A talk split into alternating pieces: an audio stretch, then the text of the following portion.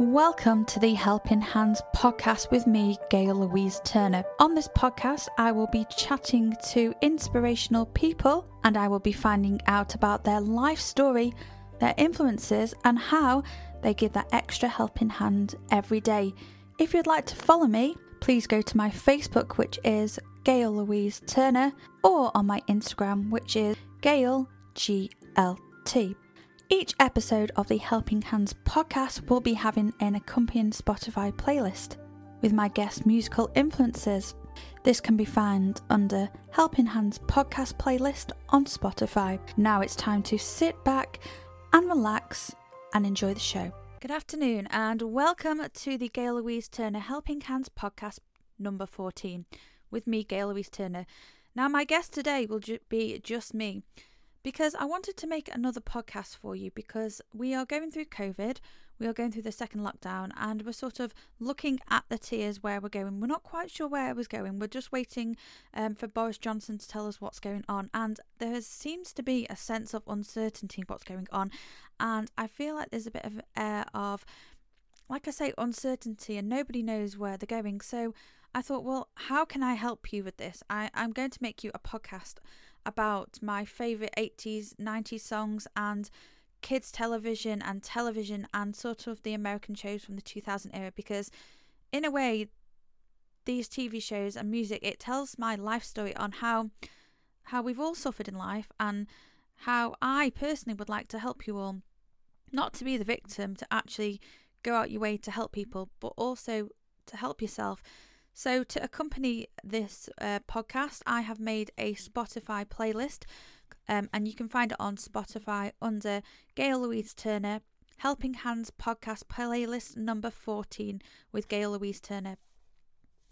So, a little bit about myself. I know I've already made 13 podcasts, and you do know who I am. I am somebody who wants to help people, but also help myself at the moment the gym's closed so unfortunately i can't go there. I'm working as many hours as i can to save for my future and i've started to try and think on how i'm living my life and how i'm eating. So i've been tending to drink a lot more water. Um, i've been eating more fruit and vegetables and salads.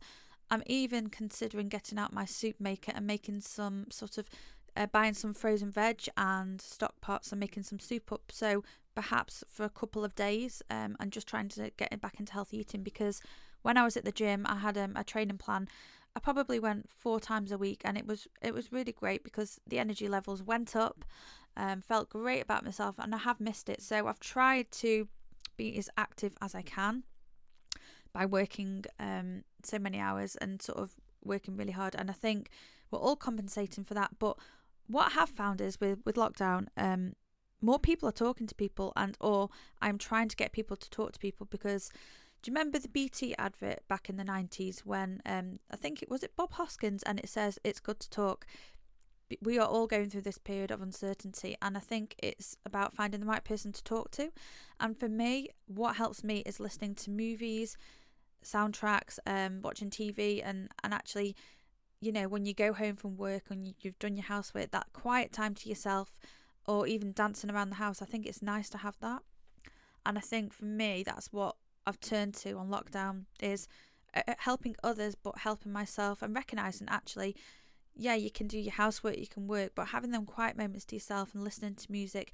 I've turned to Spotify and I listen to all my podcast playlists all the time, and I'm hoping um, that you do go to my Spotify playlist and um, my podcast as well. As you know, you'll be able to get my podcast via Captivate, Spotify, iTunes, and that kind of thing, and you know where to find them.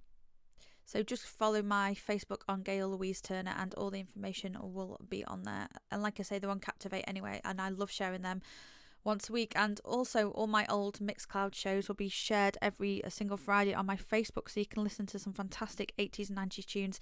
And you'll probably know from looking at my Facebook that I am kind of making a radio show with the themes. Themes come into my head and messages, and it's kind of like, well, I've just remembered I like this clip.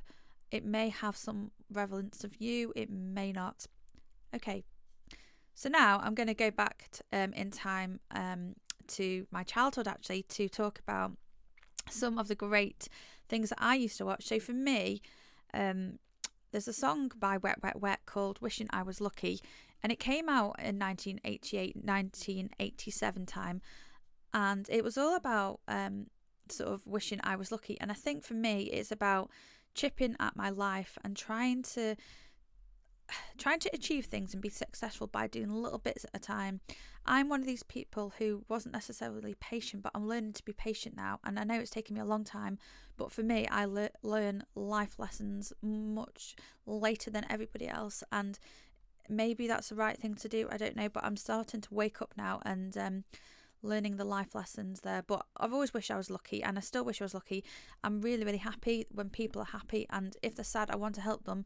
But for me, I'm just wishing for that extra bit of luck, and um, really, really do like that song by Wet Wet Wet. And I think somewhere at home, I've actually is it the Blue album, the Greatest Hits? Um, I've got that somewhere. And it'll be amazing to try and find it and listen to some of Wet Wet Wet's greatest hits because they are amazing songs, really, aren't they? Fantastic. So, talking of chipping at life, I'm going to talk to you about something that I used to love. I've been listening to other podcasts and uh, I've heard them, they've been talking about kids' television and cartoons. And for me, I had asthma when I was a kid. So, I sat there uh, for hours on end um, taking sort of nebulizer and all the medication. and I had to be quiet. I had this thing on my head, and wearing this mask now just reminds me of sitting at home wearing asthma, wearing the mask, wearing the mask for work. Do you know what I mean? It, it takes me back. So for me, life is all about chipping at that little bit of life, taking the layer, trying to get to be successful, not hurting anyone, trying to help people and help myself. And when I thought of this, what what did I used to love watching? Well, there was a 80s kids uh, TV animation called Chip and Dale Rescue Rangers. The song is actually on my Spotify playlist, so you will be able to listen to it. If you listen to it, it just sounds like um, an 80s song, but obviously you will know it is an animation. So Chip and Dale Rescue Rangers now. So there was a character called Monterey Jack, um, and there was um, a character called Gadget Hackwrench, and then alongside uh, Chip and Dale, who um, was they were fighting crime really. This this gang of rescue rangers, and they were fighting the little crimes that the police couldn't fight and it was really good and it had such like great soundtrack as well and i think for the 80s animation is what made um, everybody smile and put that smile on their face. And i mean now we're all living that adult life and you know have the trials and tribulations and i think it was nice to be a kid back in the 80s because you had all that. I've i mean i've been watching um cbbc and citv to do a bit of research and they they have got animation on there now. So you know today's kids are going through lockdown and they've got the same sort of um I wouldn't say therapy. They've got the same sort of things to to look at, and it's amazing, really, and and it kind of takes you back to memory lane.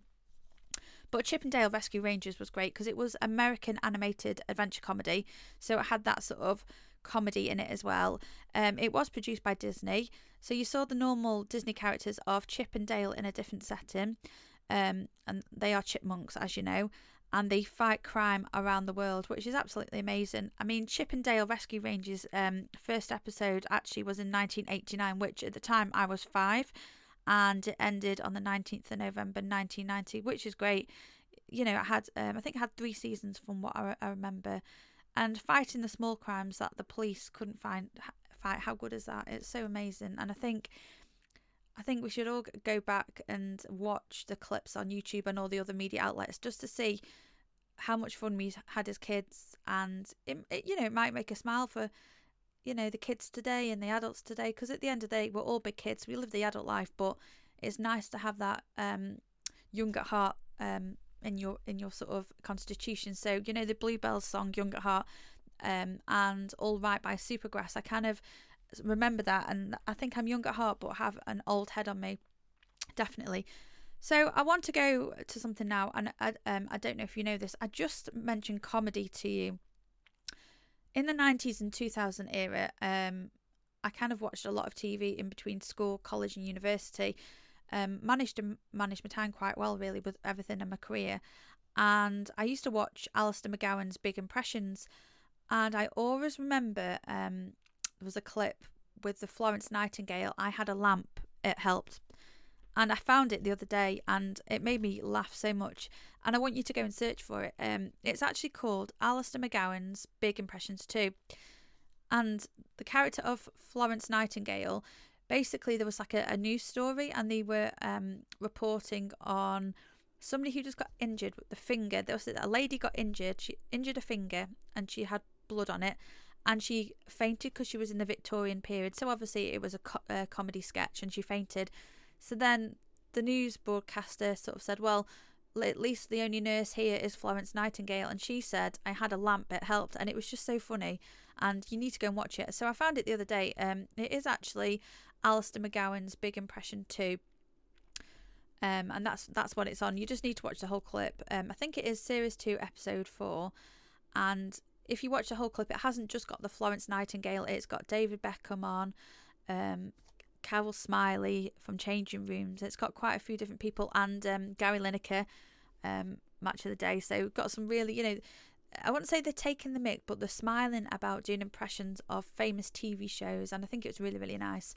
Uh, that that's sort of shared on social media and it's and it's really really good. So please go and check that out. And i'm hoping with this podcast that i can actually tell you where to go to look for funny things to watch and it will help you through this uncertain time. Because i mean nobody knows what's going on. I think you've just got to work on yourself and help others and i hope that we've all learned through lockdown not to hurt people and to help others because i'm i'm hoping that that happens and none of us know where we're going we just have to sort of go with the change, and it's hard. Change is really hard, but we have to be sort of open minded about it and change the way of thinking. I think I'm definitely trying to change the way I'm thinking.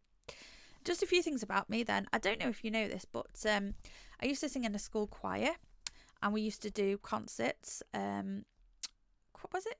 It was sporadic concerts. Once it, to, it was kind of like Christmas and spring concert and I used to sing. I used to play the guitar a little bit. I used to do keyboarding. Um, also, I was in the go go karting team, which I will talk about that a little bit later. And also, um, I was in the uh, Christmas concert, so I used to sing karaoke songs. So, Kim Wilde, um, "Keep Me Hanging On." I used to sing "Flashdance," "What a Feeling." So I've always sung really. I've really enjoyed it, and I did say that all been well, I would like to get back into Amdram work full time, have a career, do some freelancing, you know, maybe uh, some sort of television or radio. I'd love to do that. Um, as well as my full time career. I think it'd be really nice to do a little bit of everything. I mean, in today's society, you can do anything, can't you? And obviously, lockdown has sort of suggested that. Okay, so I've just mentioned school now. Uh, something that I really, really enjoyed was actually going home from school. Now, I've just talked about everything I did at school, all the hobbies and all the classes and things, but I loved going home after school and switching television off. And basically, I used to watch a program back in the late 90s called Miami 7. Now, Miami 7 was a program that um, it was basically the band S Club 7 played exaggerated characters of themselves, and I absolutely adore S Club 7. I don't think I've ever seen them, and I would love to go and see them. So they made loads of TV shows, um, playing exaggerated uh, versions of themselves, but they were fab really. So uh, I'm just going to talk you through Miami Seven episode one. It was a great episode really because it was really nice to see the band. They were singing and um, they were on a plane actually, and they were getting together to make music on the plane, and really really good song. The title song to this was actually um, S Club 7's Bring It All Back. So if you hear the song on my Spotify playlist, you'll actually realise um, that it was actually to do with Miami 7. And my, Miami 7 was the first programme that S Club 7 was actually in. Amazing.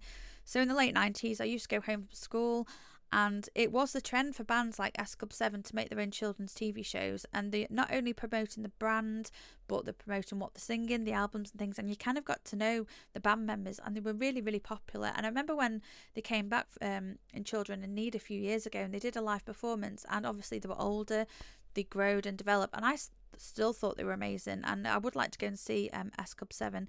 So yeah, I mean that that show was fab really, and I loved it, and it had all the music in as well. But you did get to know the personalities, and I and I really found it amusing when they were dancing on an aeroplane, and they were on the way to Miami, and you probably wouldn't see that in real life because obviously health and safety reasons. So it was actually quite nice to sort of see that in um, real life. But uh, please remember to to follow me on Facebook on Gail Louise Turner, and all of the songs um, that aren't on my Facebook will be on the Spotify Helping Hands podcast playlist, which, if you go to Gail Louise Turner, Helping Hands podcast playlist number 14 with Gail Louise Turner. Now, on my other Helping Hands podcast, I have actually played some Doctor Who themes because I am a big fan of Doctor Who. I don't know that much about it, but I can only talk about sort of the modern day versions of it.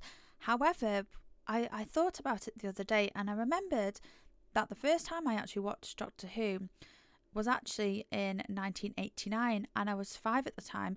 The first ever episode I actually watched was Survival with um, Sylvester McCoy and Sophie Aldred.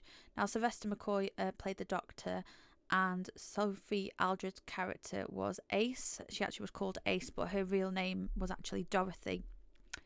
And she was a bit, um, bit of a feisty character, and I and I really liked uh, Sylvester McCoy's Doctor because he was Scottish, and he and he and he used to wear an umbrella, and he wore like um, um um sort of a jumper and a scarf, and it had a question mark on um, his jumper and he also wore a hat so he looked amazing. He looked like a proper doctor. Now ace always used to call him professor and i can't remember anybody else who actually called the doctor professor and i think he came back when paul mcgann when they did the film of doctor who sylvester mccoy actually regenerated into paul mcgann but yeah, the first ever episode of Doctor Who I watched was 1989 and it was called Survival and it was amazing, really. So I was five at the time, and I remember the doctor saying um, to Ace, because they arrived on this street and there was a black cat, and basically he said, um, "Well, you know, why are we um, in Perivale?" And she says, "Well, nothing ha- ever happens in Perivale."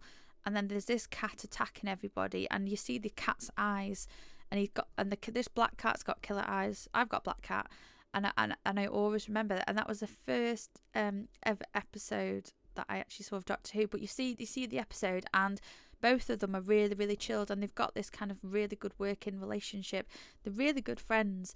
But you kind of see that obviously he is a lot, lot older. The Doctor has all of this knowledge, but but Ace, um, Dorothy, is so clever and she wants to help people and she's quite feisty but she's got this sort of air of grace to her as well which is really nice there was another there was another episode with um, ace and the doctor and they were in wartime and there was all these aliens in it and i think it was world war two and they were looking back on it as well and i think the character of dorothy ace she was a baby in world war two and that's how they worked it in the show of Doctor Who, and it was it was really really good. I mean, Sophie Aldred um, sort of did a little bit in the kids TV, um, which was really good as well. So, and I think they've both got together recently to do some sort of audio for the Big Finish Doctor Who's, which which is really amazing. But I really enjoyed Survival episode, and I'm, I'm sure you'll be able to to go and uh, watch it. But you know, in programs when people say, "Well, nothing ever happens in Perivale," and then next minute all these these bad things happen. It was really really good episode actually.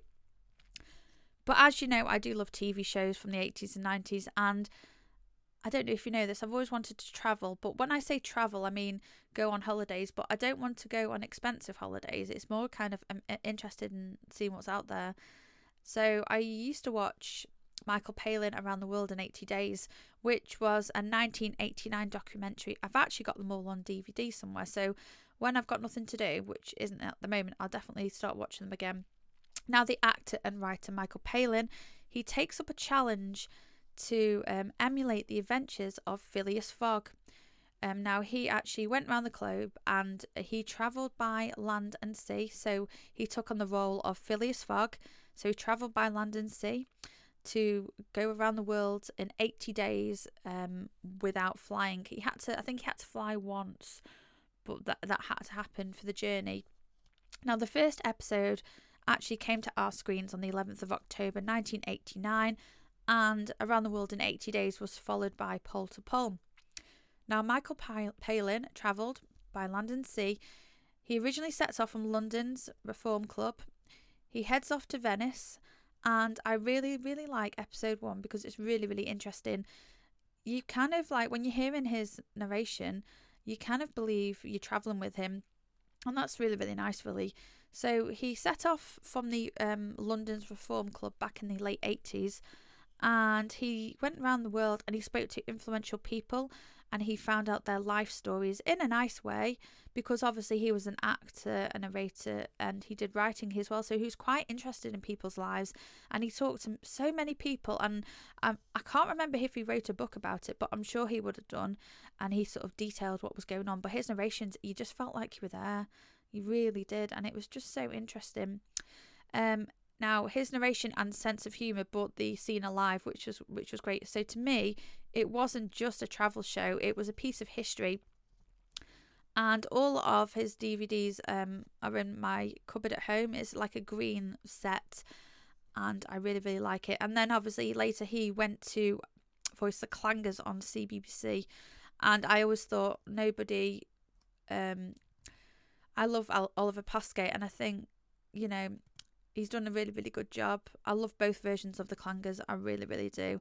And I, I wonder now because I think his last um, Michael Palin's last visit was to North Korea. And I think there was only two episodes of that from what I remember. And I would have loved to see him going on another journey. So um, hopefully he has done some more filming. But at the end of the 80 days, he actually succeeds in his journey and he ends up back at the Reform Club. Now, the Reform Club is closed, but he he was disappointed that it was closed, but actually, he got back home in time for Christmas, which was absolutely amazing. Now, I think through lockdown, we've all had quite a lot of time to ourselves. I know I've been working quite a lot and sort of doing things around the home, but I've definitely researched what I've been up to in my life. I think it is kind of a look looking point, you know, 36, looking back what I did and thinking some of the life is sad, some of it's happy, and I always look back to the Back to the Future clip on number three, the film, when Doc Brown says, Your life isn't written, life is what you make of it. And I think the future isn't written yet, is it? So it, it can all change. Because, I mean, last year we were all talking about not being in the Euro and we, th- and we were panicking about that. And then next thing we know, we're all going through COVID and the restrictions, how we're all working together. And something our generation have never been in before. And yes, it's restricted us, but it's brought us closer together. And I think we're all looking back to see how we used to live and trying to change it. Well, definitely, I'm trying to change who I am, but keeping the good bits of the personality, definitely. So when I did used to go out, I used to go out to Hanley, Sandbach, Nantwich. I used to love going out, um, sort of socialising, but it wasn't about drinking for me. It was about talking to people, getting to know people, interviewing people, in a nice way finding out about people's lives and i think that's what i'd like to do now is obviously socialize meet new people new friends keep the existing friends of course but learning about people and i think it's a different way of doing things so i always ask people and this is a really good one what is the number one of your birth month so for me 1984 um it was lionel richie hello is it me you're looking for? Now, I'm not quite keen on that song. However, it has grown on me, and watching the video it's quite a special uh, video. Um, please go and check it out, and you'll know what I mean. But my birthday number one is Lionel Richie, "Hello," and that is probably one of the most well-known songs from the 80s, isn't it? And it's quite a beautiful song. So yes, I used to go out, used to dance. Um, I've talked about line. I've talked about line dancing on the other ones. I'm not sure. I did used to do line dancing um, in the local area, and used to it must, must have been in 94 95 and i think what song was out? The grid swamp thing and the Woolpackers hillbilly rock hillbilly roll um also cotton eye joe and i used to do things like that and i used to love dancing and uh, like i say i would like to do some amdram but honestly i think for me at the moment work's really important but just be nice to you know have another radio show or freelance doing some bits. You know i think to make your life full, you need to do a little bit of everything, but enjoy everything you do. But understand that you're not Wonder Woman. I'd love to be Wonder Woman, but it's if I can help people make the best of themselves, I, I really, really enjoy that, and I love, love seeing that smile on people's faces. And I know it sounds weird, but I, th- I do, and it's so nice. And then just to see people smile, and then just let them get on with their own lives, I think it's beautiful. So yes, some songs that I used to dance to now. I love me 80s, and there was a program on BBC Two and um, Radio Two, and I think it was. I'm just trying to think now. It used to be on a Friday evening, and they played all sort of um, great music, and it was it was dance, but dance from the um, sort of like and it's songs like Just an Illusion, and I love all that song. And I used to um, watch it on a, um, listen to it on a Friday evening. Really like that, and I like how some of the radio shows actually do TV shows. And I know Radio um Two, they did um the 80s show with Sara Cox and they put it on like the television so you could actually see what was going on interviewing the guests and that was quite nice and I remember that as well really really good idea actually and I think that's why I use my Facebook to, to do like um sort of like a TV show, straight radio show, sharing everything I do so people can enjoy what's going on. Because I think people forget what they were listening to when they were kids and teenagers, and every single song, every single TV clip has some sort of memory to them. And I think it's a nice thing to do for people, and it's thinking out of the box, and I really, really like that. Now, another television program that I watched in the 90s and 2000, you may be quite shocked when you hear this, but I used to be a little bit of um, a tomboy, really. And I used to watch a programme called Question of Sport, which was on the BBC. Now, I watched it when John Parrott and Ally McCoist were actually hosts of the show.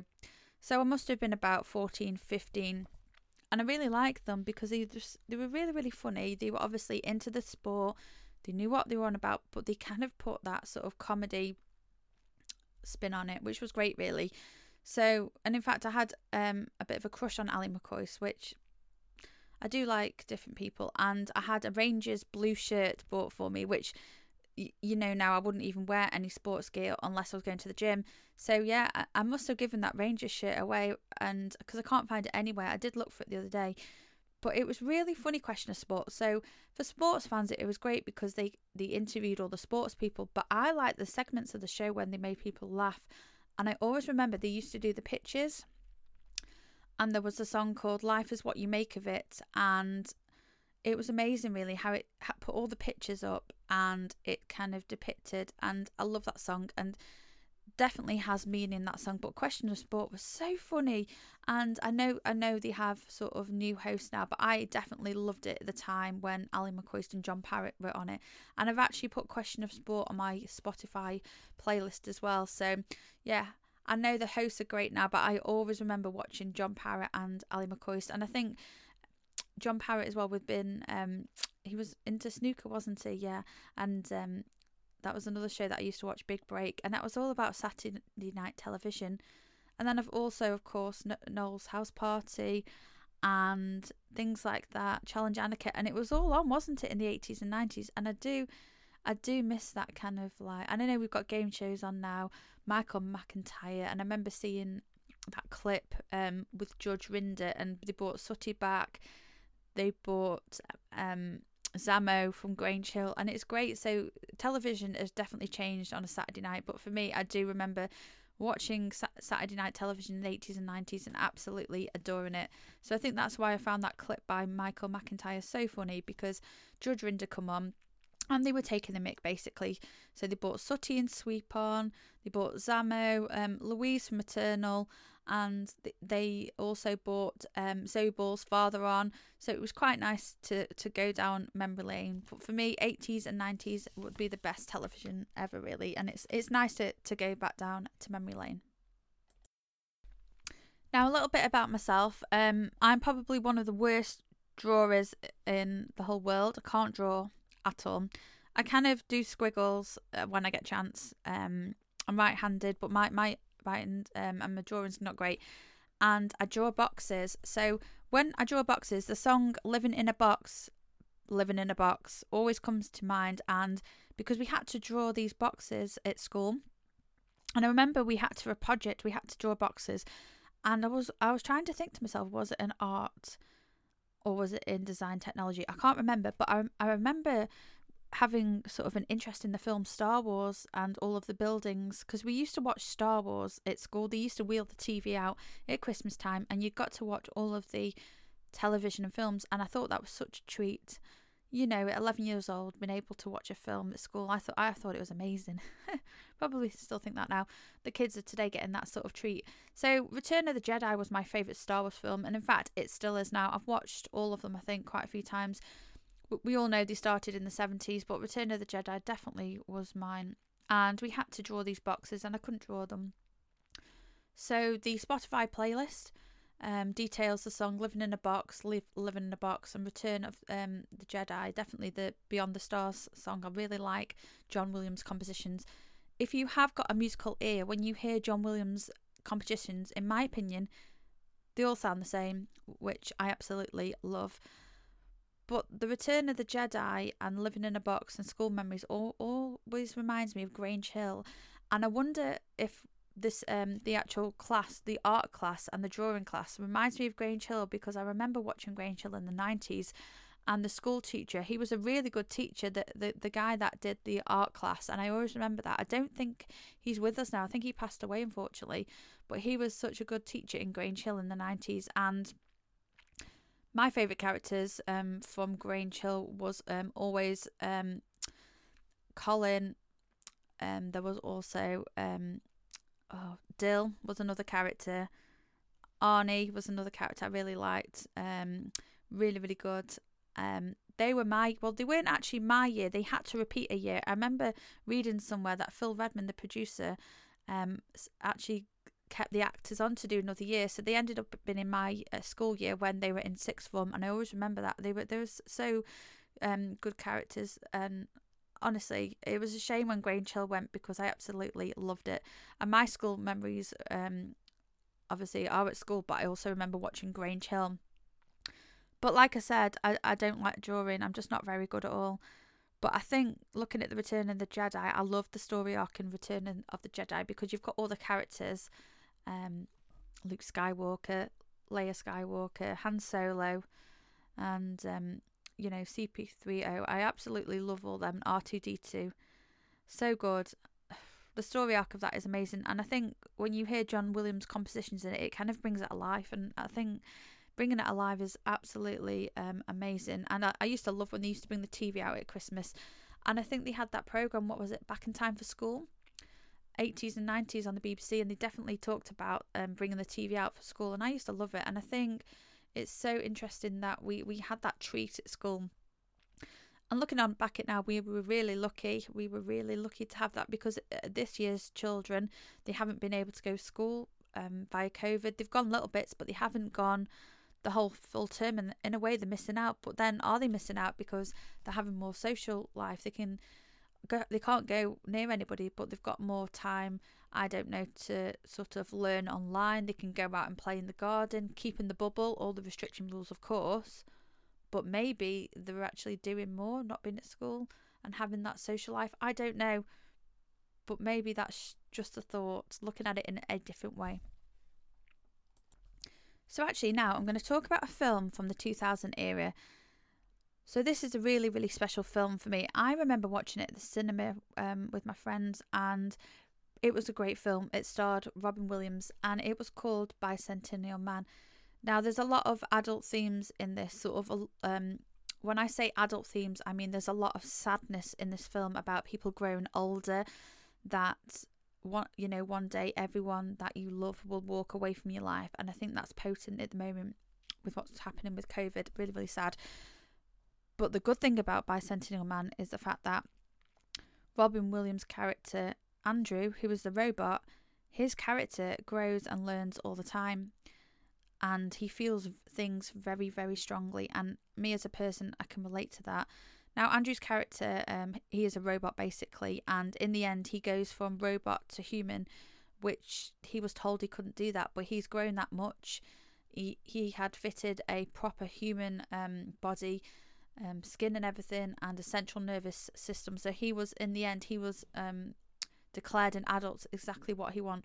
But it wasn't just the physical bits that changed of him; it was his whole constitution and his persona, and he he ended up being the person that he wanted to be. And I think that was so lovely. The fact that it wasn't just a physical change; it was it was what was inside, and I think that is so important. So that's why I love Bicentennial Man. Now, some of the songs from Bicentennial Man will be on my um, Spotify playlist under Gail Louise Turner. Um, Spotify playlist number 14, Helping Hands. Um, please go and look for that, it's amazing. So, Bicentennial Man, then. So, that's 200 years um, bicentennial. That's how old Andrew was, his character. Basically, he makes the best of himself. He does feel things really, really strongly, but throughout the 200 years that he lives, he chips at life, uh, makes mistakes, learns from his mistakes, talks to inspirational people, and he watches people pass away. But he has, he keeps all their memories, and I think it's so beautiful that he keeps all them memories and talking to all them inspirational people.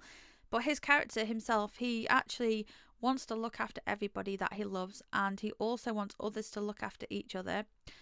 Um, but he wants to be the best person he can be, and that's why he chips at the life and changes with the times.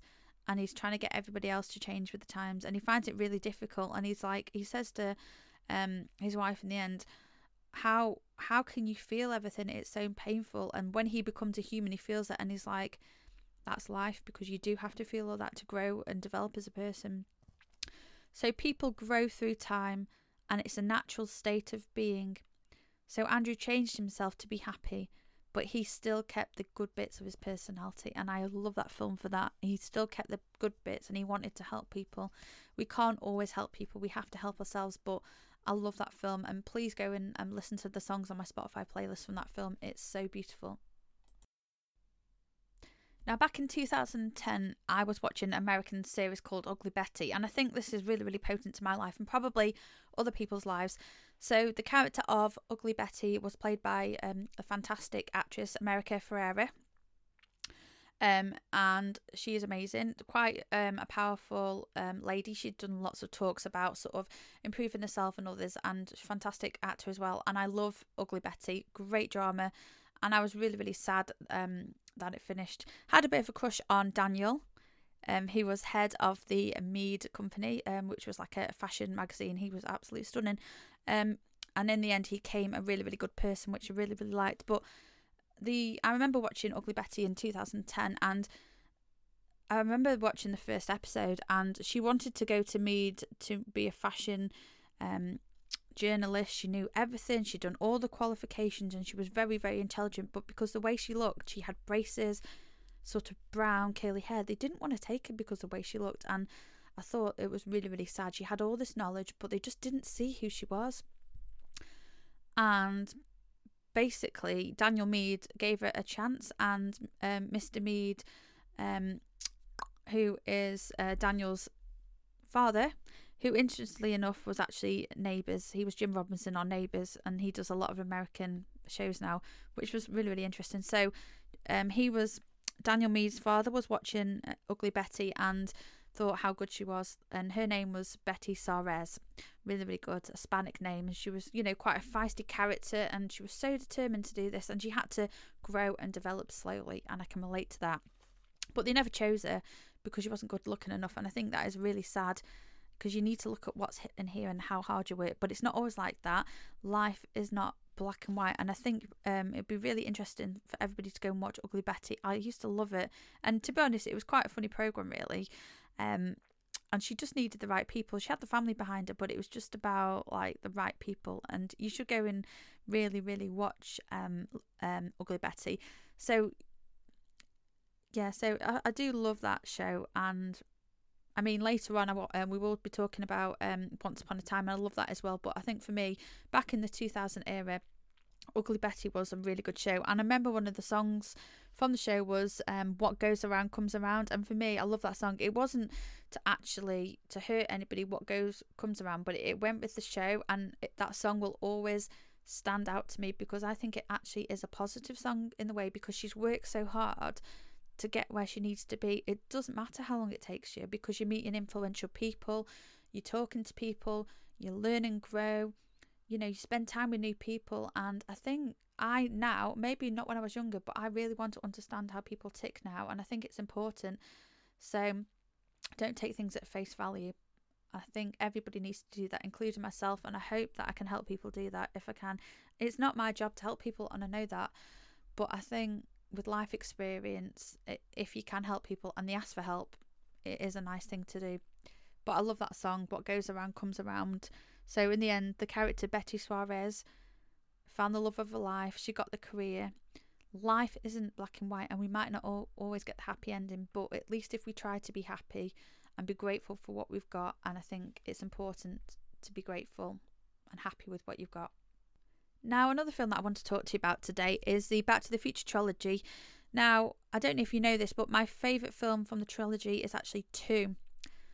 But I'm actually going to talk about three now. So, at the end of Back to the Future 2, you see uh, Marty McFly. Um, th- there's a car that pulls up to Marty, and he's get given this letter.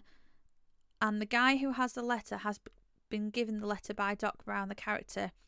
And the guy who gives the letter has had this letter in his possession for 70 years, which is incredible, really. So, the letter in question basically says that Doc Brown has been transported back to 1885 and he he's living a life there but the DeLorean the car which transports people back into time or to the future has been um, left in 1955 so Marty McFly has to travel back to 1885 to actually get the doctor home back to 1985. I know it sounds complicated, but it works.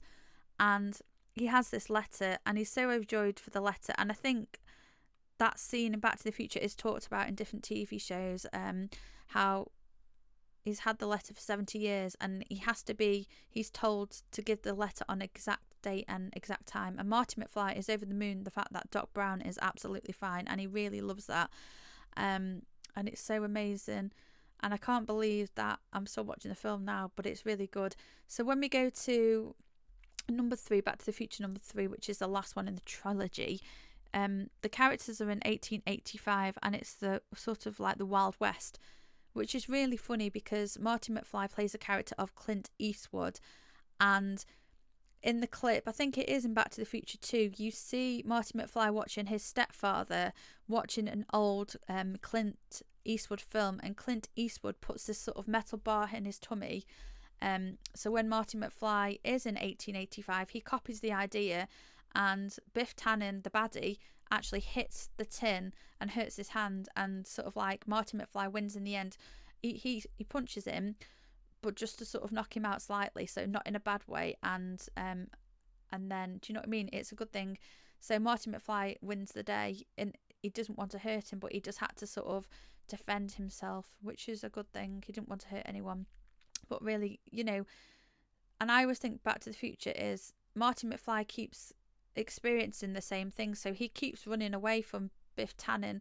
So they call him chicken. So in the end, he has to make his own decision to stand up to people and not follow the crowd. Um, and I think you see that in Back to the Future 2 and Back to the Future 3. He's like, well, no, the future isn't written yet. No one's has. So you change the decision and you don't follow the crowd if they are bad people. That's how I take the film anyway. Please feel free to choose your own interpretation of it, but I absolutely love the trilogy of Back to the Future. Now, another memory that I have, um, I mentioned earlier in the podcast actually, I used to be um, in a local go karting team and it was all girls, which was quite unusual. And we used to race with NASCAR. And I was a bit of a tomboy, but I was a bit of a scaredy cat because I didn't really, I wanted to do it, but I was scared about going so fast actually. I didn't want to get injured. Um, but I loved, I loved the team effort and I would definitely go go karting again. So we used to put tents up in the rain. We used to stay over at all the different tracks. You know, you'd put your tent up, you'd you'd eat by the campfire, and then you'd go the pub after the day after. And I mean, it was funny because you'd get really, really dirty with go karting. You'd have your shower, and then you'd go to the pub and all get and dressed up. And really, it was a bit pointless getting dressed up, but because I liked getting dressed up, um, it was a bit silly, but I, I always remember getting dressed up and going to the pub. But I used to love go karting because we used to go really fast in the go karts. You had the team effort, you're all in the same goal, you meet loads of different people. And I really loved it. And you went around the different circuits with all the race and things. And I think I gave my go karting, I had a yellow helmet, which was quite funny, really, because the helmet was massive. And I always remember, and I had a blue go kart suit and I handed it back to school. And it was horrible. I wish I kept it, but I, I did the nice thing and handed it back. But I do, I would like to go go karting again. I think I went um sort of around 2007, 2008. I can't quite remember. Um, I went somewhere in um sort of the Midlands, but I can't quite remember. And I would like to go again. But I really liked it, and I think really that liking the go karting um, and I also liked Formula the One at the time, and I absolutely loved it watching Formula One. And later, I found out that the Formula One um, track was actually um, the track to it was The Chain by Fleetwood Mac, which I didn't actually know until I watched Guardians of the Galaxy and I heard the soundtrack. I thought that was on Formula One. I love that song. That was on Formula One, which was really, really good. And another song that they played was Adam F and Circle 7, which is also on my Spotify playlist actually. But fond memories of um, watching Formula One really. Saturday was the qualifying, wasn't it? I think they did a practice on Friday, but I never used to watch that. So it was always Saturday qualifying, Sunday race, and they had to change the tyres and they had to do lots of little things to actually get the end result and worked as a team. You know, they changed the tyres, they talked to each other on the headphones, give them strategies and trying to um, sort of do the race. And I thought that was amazing, that team effort. There were so many different people involved.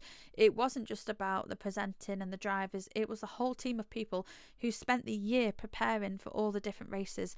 And it must have been so fun to be a Formula One driver because you just um, you know, you're looked after, you're racing the sport that you want to do, and you're winning races or or not winning races. You've got that team spirit, and I think that was absolutely amazing. So now, as you all know, I'm 36 and I love television, but for me, I quite like the old ones. So, Twin Peaks, sort of, we had the prequel and we had Twin Peaks 1 and Twin Peaks 2. So, I would love to go and watch them again. So, the the um, prequel was Fire Walk with Me. Then we had Twin Peaks 1 and Twin Peaks 2. And then a few years ago, we had Twin Peaks The Return. So I actually have Twin Peaks The Return on DVD. And it's absolutely amazing, really, because it's 25 years later.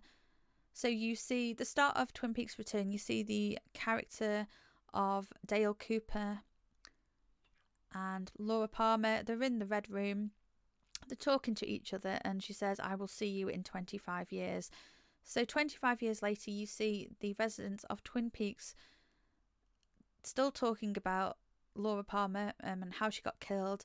The character of Dale Cooper went missing, and then he comes out of the lodge, and there's two Dale Coopers, and then you kind of look at what happened for the 25 years while he was out of the lodge. I absolutely loved it. And there were so many themes in that. There was crime, there was suspense, there was a love story, and kind of seeing the characters develop. And for me, one of the favourite songs from the Twin Peaks Return was actually um, Shadow. The group Shadow um, sang the song, and I absolutely love that song. And I've actually put it on my Spotify playlist, and it's so good. And uh, I used to have white hair like the singer, and I absolutely love that song. So if you go to my Spotify playlist, which is Gail Louise Turner Helping Hands podcast number 14 playlist, you'll be able to see all of the songs that accompany this podcast playlist. And like I say, I absolutely adore that. And I love the fact that I can tell a story through music. Really, really good. So, some of the songs that I'm going to tell you on this playlist you need to look for now. So, talking about Twin Peaks, then, okay. So, Twin Peaks theme, which is fantastic. We have Shadow by the Chromatics, and it really depicts what's going on. So, all the characters have grown and developed through the 25 years, and you see them how they are now, and I think it's really nice. You've also got Laura Palmer's theme, and you, Twin Peaks fans, you will know who Laura Palmer is. I don't need to tell you. So, if you haven't seen The Return, I definitely would suggest going looking at it because it is really, really amazing. And like I say, I love the music that goes through it. There's so many themes, like I say, crime, love, suspicion, people um, do bad things, people do good things, and then you've just got the hero there of uh, Dale Cooper waking up from a coma, wanting to save everybody and put everything right. And I think that is absolutely amazing. Now, another memory from me is to do with Sesame Street. So, you may think, why does a 36 year old woman who is nearly 40 likes kids' TV? I do, and I'll absolutely um, adore it. And you know, I'd love to freelance as um, a kids' TV presenter or TV presenter alongside my full time job. But for me, it's putting that smile on the faces. So I know I've made radio shows and things, and I've seen what happens on the TV. It's not all a bed of roses. You, there is a lot of hard work and determination in it. But for the viewers, they get to see the final product and it puts a smile on the face. And I think it's really, really nice to be a viewer of television shows and things. So for me, in the 80s and 90s, people would watch Sesame Street, they'd watch all the animation, and I have a memory which is not necessarily to do with kids' TV actually, it's to do with a choir concert that I went to. I've just sh- shared Elmo on Facebook because I want to make you all happy through COVID. It's not my it's not my um, job to do that, but I think if you can I'm not there all the time, but if you can go to my um, Facebook and listen to my podcast, I think you're having that smile of your face. But this clip is really, really funny. So Elmo's song. I went to a choir concert some years ago and there was we were singing and there was another choir singing and unfortunately Elmo uh, we we took a mask of Elmo and it went off and it kind of sang the Elmo song and I'm a very respectful person of everybody and there was a few people laughing about it um, and we shouldn't have laughed because the other choir was singing so I shut up pretty quickly if I'm honest but I always I sat through that listening to the choir, um, amazed how amazing they were, all the choirs. And then one ear, I've got Elmo going off, singing Elmo's song, and the other ear, this this choir is singing in Latin. Um, I can't quite remember what they were singing, and I was absolutely adored, smiling my head off because I've got the two sound effects in two different ears, and we couldn't switch Elmo off, and um, it was it was a nice moment really because I don't think they could hear it. We could hear it, but I don't think they'd hear it because I would wouldn't want them to hear it because I'd I'd feel quite embarrassed for them. But it was a, such a really really nice memory, and it definitely put a smile on our choir's face. So that was really really nice. So, looking to the future now a little bit. So, on my podcast playlist, um, we've got Never Ending Story Song, Back to the Future. And I always will say with these things, all our stories are never ending. We don't have a finished time. And I think it's nice. You can't, life isn't written in stone. Nothing is black and white, and don't take things at face value. Very, very important. And you know, please visit my Facebook, Gail Louise Turner. My my Facebook is a my interpretation of a radio show. Um, so please enjoy all the clips on there. They may have a message for you. They may not.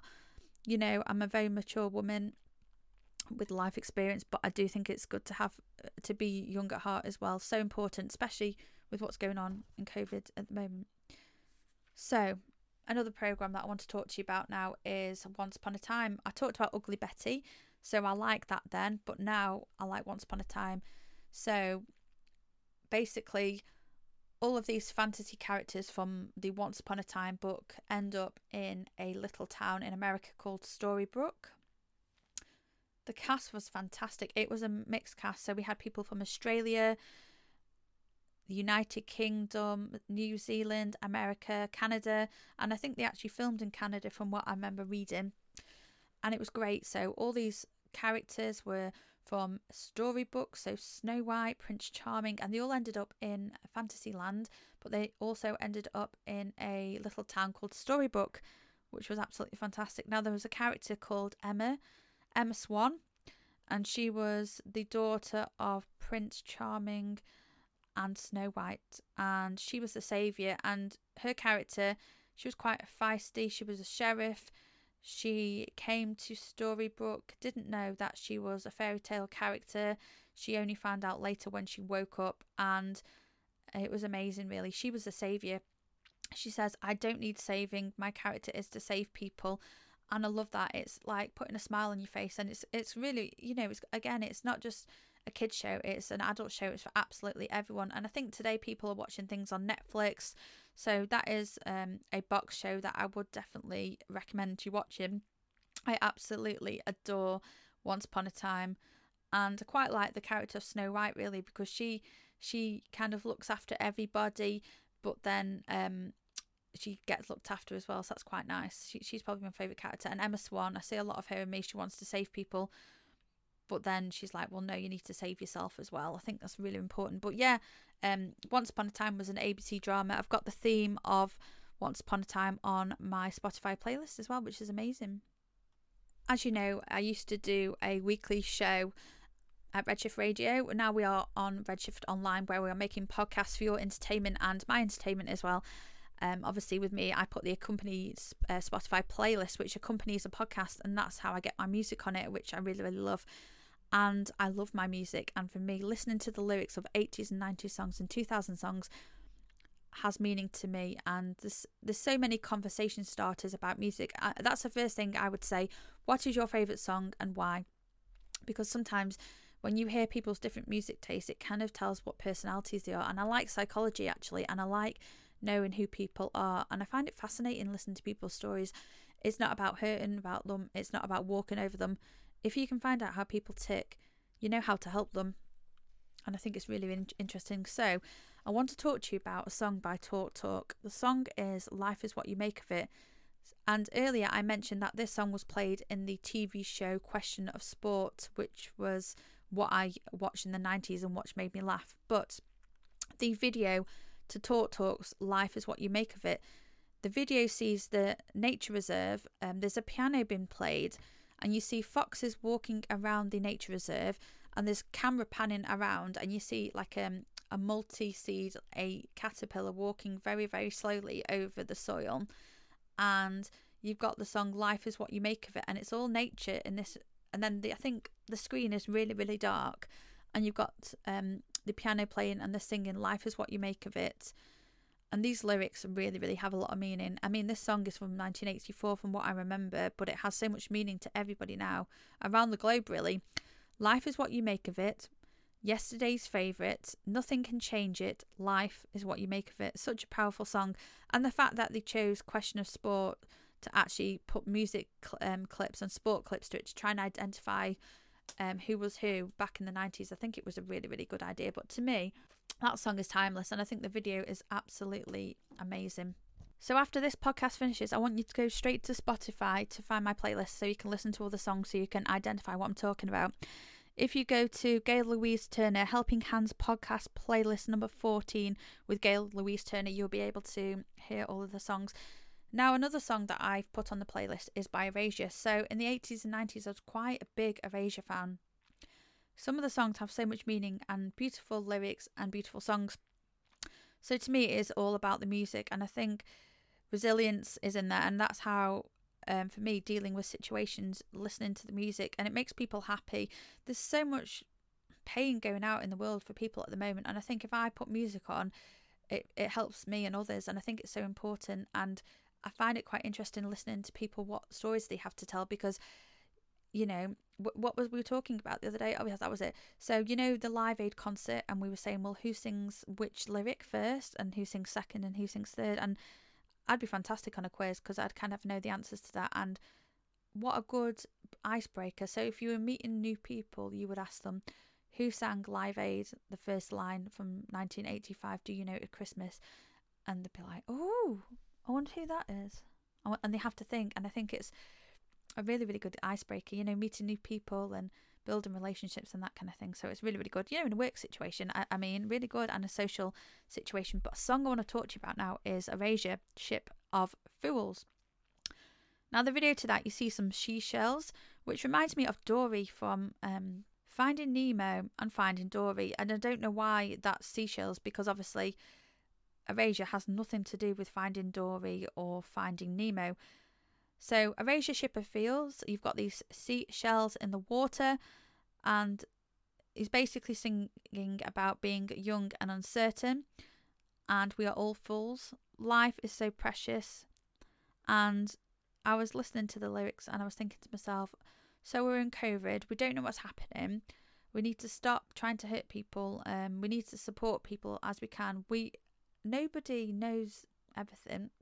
I'd love to know everything, but it's not going to happen, is it? And I think we all have to respect each other's personalities and get to know people for who they are and not take them at f- face value. I mean, I think we've all made mistakes. We're all fools in our lives, but hopefully we can all learn the lesson eventually, even if it takes us that little bit longer. Um, and for me, I would like people to come and talk to me, not if they're suffering or you know, in trouble, please listen to my podcast because I want you to be happy and enjoy them. But I want you to come and talk to me as well. You know, for my friends and family out there, please come and talk to me because I think I like talking to you, but it also helps me and you to just have that person to talk to. Um, really, really good. So yeah, don't hurt anyone. Please go and watch and find that Ship of Fools um, Erasure video because it's a really really nice video and definitely if I hear that it just reminds me of the 80s and 90s music. So another song. Now this is great. This is dance tune and in the 90s the band Hadaway were really really popular. So what is love and life? Really really good songs actually. Um so we used to dance didn't we in the 90s you'd get dressed up in your denim and your top and you probably you shoot you'd probably wear trainers wouldn't you from what i remember? Um you'd dance on the dance floor and you'd be dancing to life um and from hadaway which is really good. What is love from hadaway i love that so i like that so i'm just going to try now so don't hurt people. Um, we all need to work as a team and help each other, especially at uncertain times. And them two songs really remind me of that sort of statement. Don't push anybody out. Work as a team. And I like people talking to me because I just I hate um, seeing people happy. But I think now I don't want to inf- interfere with people's lives. I think if people want to come and speak to you, they can do, and if they don't want to, they don't. And I think. It's not been a busybody it's, it's actually stepping away from the situation and, and say right if you need me i'm here please come and talk to me if you need me you'll keep that personal integrity but basically don't don't suffer on your own and i think that'd be like a really really nice um, thing to do for people especially at the moment and another song really and i must laugh about this so alison moyet love resurrection i absolutely adore that song and i love alison moyet she's a great artist isn't she really really good um and I always remember asking for that song from a DJ in the 90s, and they were like, Well, why are you asking for it? I said, Well, I love 80s and 90s music. And they're like, You're too young for that. I said, Oh, no. I said, That is my speciality. Really, really good. And um, I, I do love that song. So that song is also on the playlist as well. Absolutely amazing. So life is changing. Life will never be the same. And it's true, really, because none of us would think we would have ended up in COVID with all the restrictions. People are suffering, you know, dying from the disease. And I think we should all just like stick together and help each other out and just try and, and hopefully th- this vaccine will come in and, you know, make us all better. I really, really hope that happens. But there's there is love out there and I think it is important that we do respect each other's personalities and you know we've all suffered in a way in our lives and I think it's important to actually respect people and and I'm no saint you know we've all made mistakes in our lives but I think it would be nice to actually do that. So another song um, my final song I'm going to talk to you about now is um, Take the Long Way Home by Supertramp so this song was on the BBC production of Ashes to Ashes, and I also uh, always remember it because it is from the I think it was from the seventies, the late seventies into the early eighties, and I loved it because um it was when the character of Di Alex Drake was um in the restaurant, the Italian restaurant, and she wanted to get home, but she had to take the long way to get there. And I think for me, I always take the long way to get there, but I get there in the end. So it's about chipping at life's lessons and I hope I can help you. And, you know, I'm hoping if ever I need somebody to talk to, there's somebody to talk to. But for me, I like working hard and um, it's been successful in all areas of your life, but realizing as I've gone older that you have to be grateful for what you've got and life's too short. So life is what you make of it. And I, um, I definitely do believe that. And so because I've been sharing all of my sort of me TV, films, me soundtracks, and all my playlists on Facebook. I feel like I'm telling you a radio show, and I hope that the messages in the um, actual music I'm, I'm sharing and the TV clips does help you because it definitely helps me. It I don't know, it's kind of that distraction, and because the gym is closed at the moment, I'm trying to eat healthier. I really think by coming up with the idea to make the Spotify playlist, to make the podcast, is helping you all, and so you can listen to them and you've got that resilience, you've got that sort of therapy by listening to them, then you can go into work and do a fantastic job and you know you can achieve all of your KPIs.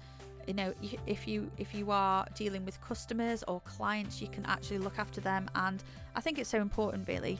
So using the sort of techniques to to make you happy, and I think for me, all of the television, the kids' TV, all the films and televisions that I've watched over the past has really really helped me so I do really hope it's helped you. So I'm going to sign off now.